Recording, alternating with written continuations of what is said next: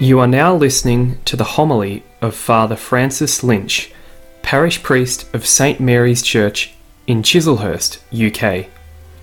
This service is provided by the Lectio Divina team, part of the LOV Verbum Dei ministry, who invites you all to share this reflection and their love for the Word of God. The Gospel is the good news of salvation for mankind.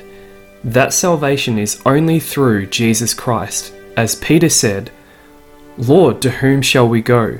You alone have the words of eternal life. Name Father and Son and the Holy Spirit, Amen.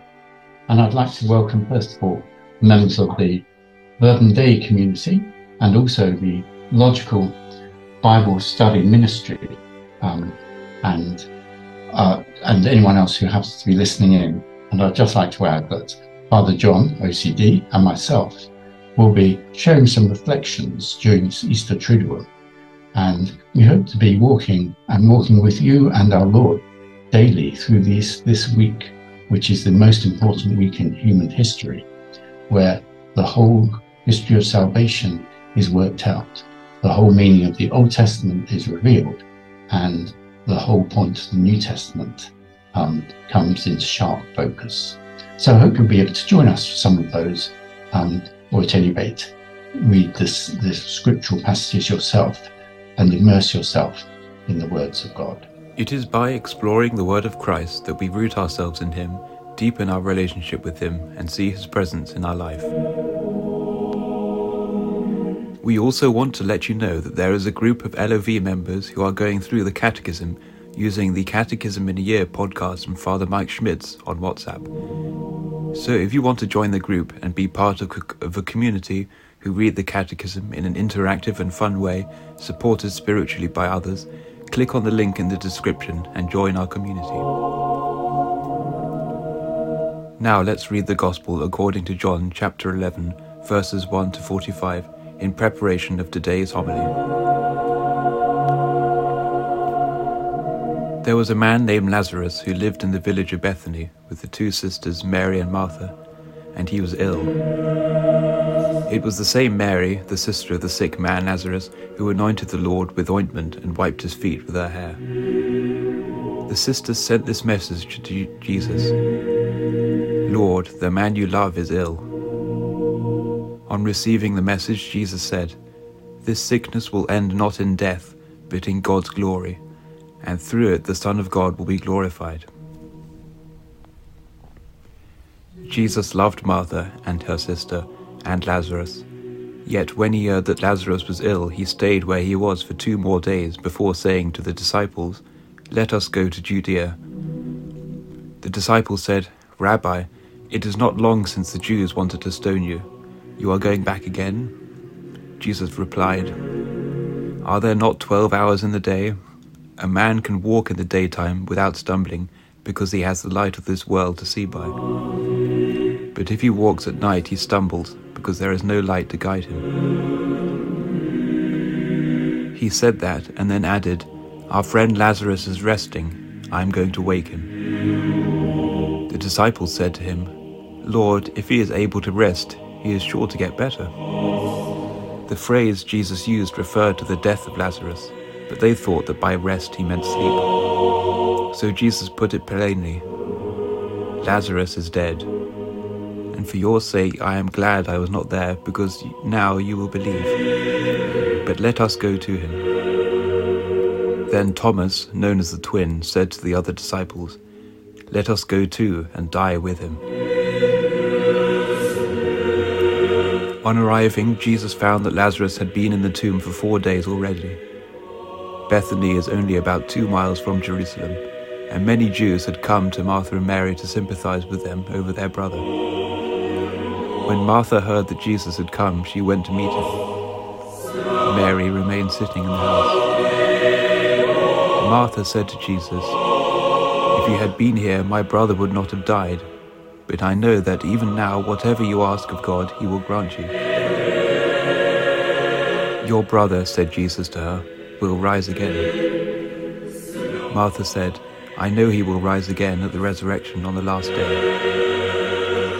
Jesus said, I am the resurrection and the life. If anyone believes in me, even though he dies, he will live. And whoever lives and believes in me will never die. Do you believe this? Yes, Lord, she said. I believe that you are the Christ, the Son of God, the one who has come, who was to come into this world. When she had said this, she went and called her sister Mary, saying in a low voice, The Master is here and wants to see you. Hearing this, Mary got up quickly and went to him. Jesus had not yet come into the village. He was still at the place where Martha had met him. When the Jews who were in the house, sympathizing with Mary, saw her get up so quickly and go out, they followed her, thinking that she was going to the tomb to weep there. Mary went to Jesus, and as soon as she saw him, she threw herself at his feet, saying, Lord, if you had been here, my brother would not have died. At the sight of her tears, and those of the Jews who followed her, Jesus said in great distress, with a sigh that came straight from the heart, Where have you put him? They said, Lord, come and see. Jesus wept. And the Jews said, see how much he loved him. But there were some who remarked, He opened the eyes of the blind man. Could he not have prevented this man's death? Still sighing, Jesus reached the tomb. It was a cave with a stone to close the opening. Jesus said, Take the stone away. Martha said to him, Lord, by now he will smell. This is the fourth day. Jesus replied, Have I not told you that if you believe you will see the glory of God? So they took away the stone. Then Jesus lifted up his eyes and said, Father, I thank you for hearing my prayer. I knew indeed that you always hear me. But I speak for the sake of all these who stand round me, so that they may believe it was you who sent me. When he had said this, he cried in a loud voice, Lazarus, here, come out. The dead man came out, his feet and hands bound with bands of stuff and a cloth round his face. Jesus said to them, Unbind him, and let him go free. Many of the Jews who had come to visit Mary and had seen what he did believed in him. The Gospel of the Lord. Praise to you, Lord Jesus Christ. It's one of the most striking of the Gospels. It's one of the most striking stories. It's the raising of Lazarus, and there are so many different aspects to this that it's um, it would be impossible in a short sermon, even a long sermon, to try to do any sort of justice to them. So instead, I'm just going to try to pick out a few of these things. One is that today is um, today is what used to be called Passion Sunday, fifth Sunday of Lent, the beginning of Passion Tide. Now they call it the fifth Sunday of Lent, but it's still the beginning of Passion Tide. And in every missal it says that if it's the custom of the place, then the statues are laudably and rightly covered. And they're covered typically with purple cloth, um, which symbolizes mourning. Why do we do this? And why do we do it on this Sunday? It is because it's Passion Tide. It's because we want to reflect on the pain and suffering of our Lord and to close down all of those symbols of glory and symbols of resurrection which otherwise adorn the church. And rightly so, because every Sunday is a, celebration of the, of the resurrection of Easter Sunday. But this Sunday and next Sunday in particular, we think of the um, we think of the passion and the suffering of our Lord. And we, together with the whole church, together with the church past and the church in the future, um, try to walk with our Lord along that Via Dolorosa, but also the various sufferings that he underwent um, beforehand. It's suitable that we cover the church with purple because this is the Sunday, almost above all, where we talk about death. And we talk about, to some extent, the meaning of death, or at least we consider the meaning of death. Um, because death is a question for everyone. Even those who are not religious at all realize this the central importance of the consideration of death to make any sort of meaning of our lives. We can't make any meaning of our life unless we, we face the fact that one day our life on earth here will come to an end. And we have to have some sort of answer to that. Our Lord arrived, arrived at uh, Bethany and found that Lazarus had been in the tomb for four days already. Um, it says that he wanted to have the tomb open, but they were afraid that the body would already have decayed to some extent, and that would be entirely natural. In hot countries, even in cold countries in, in fairly recent past, the funeral would take place immediately. If someone died a particular day, they would be buried that very day or the day after. But our Lord ordered the tomb to be open, and he ordered Lazarus to come out. The consideration of what um, may have been going through the mind of Lazarus has um, intrigued many people over the centuries. Many people have said, quite rightly, what was it like to come back from the dead? What was it like to be to have suffered death, to have gone to the underworld, or maybe he didn't go to the underworld? We're not really told. Um, did he go to judgment?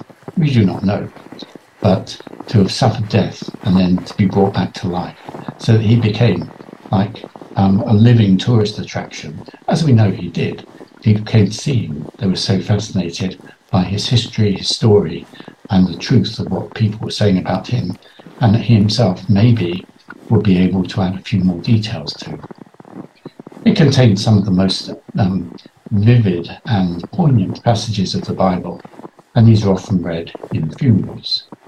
Jesus, um, Martha said, I know that my brother will rise again at the resurrection on the last day. And Jesus said, I am the resurrection and the life. If anyone believes in me, even though he dies, he will live. And whoever lives and believes in me will never die. Do you believe this? All of those sentences, all of those phrases, um, strike time and time again on the consciousness not of any individual, but of the whole of mankind. I am the resurrection and the life. These words are inscribed in so many tombs in so many places. Do you believe this? This is maybe one of the most profound questions that we can ask ourselves. Our Lord is asking it directly of Martha, but he is also asking it directly of us. Do you believe in me? Do you believe that I will conquer death? Do you believe that I will conquer not only my own death, but your death as well?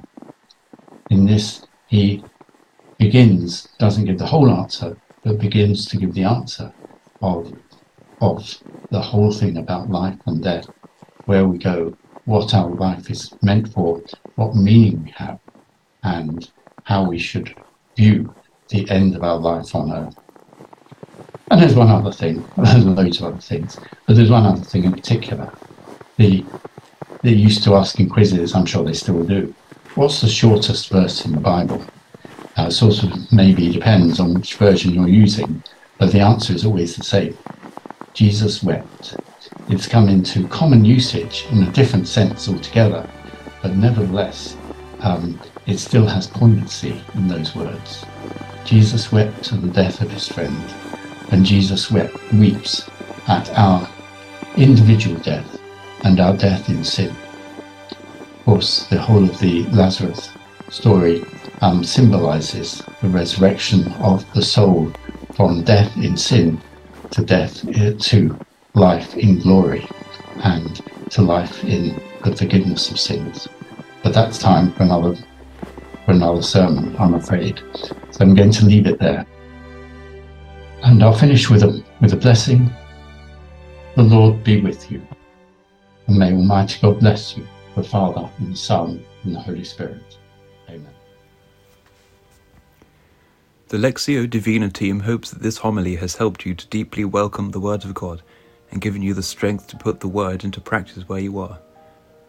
You can send us your prayer intentions by emailing them to us using the following email address lov underscore verbum dei, that's V E R B U M D E I, at outlook.com. All these prayer intentions will be prayed for in our daily Angelus group, call on WhatsApp and also during our different weekly prayer groups gathering both in person and online. Check our website in the description for days and times. If this homily has enlightened you or touched you in any way, please share it with your relatives, friends, community, and on your social media. Have a blessed week.